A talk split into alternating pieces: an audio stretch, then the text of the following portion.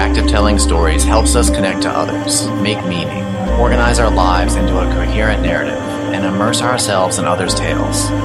While we share stories, we are also improving our mental health and well being. Storytelling accomplishes more than most probably realize.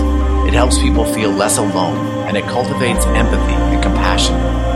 Additionally, it's a great form of education for the aspects of mental illness that are hardest to understand. This season, we're taking a deeper dive into the multiple facets of mental illness through stories from you, the listener, and science. Topics such as chaos theory, emotional memory, analysis paralysis, and so much more.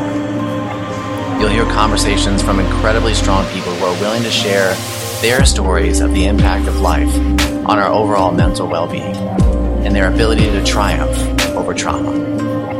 I'm your host, JD. This is Dark Days, Bright Nights.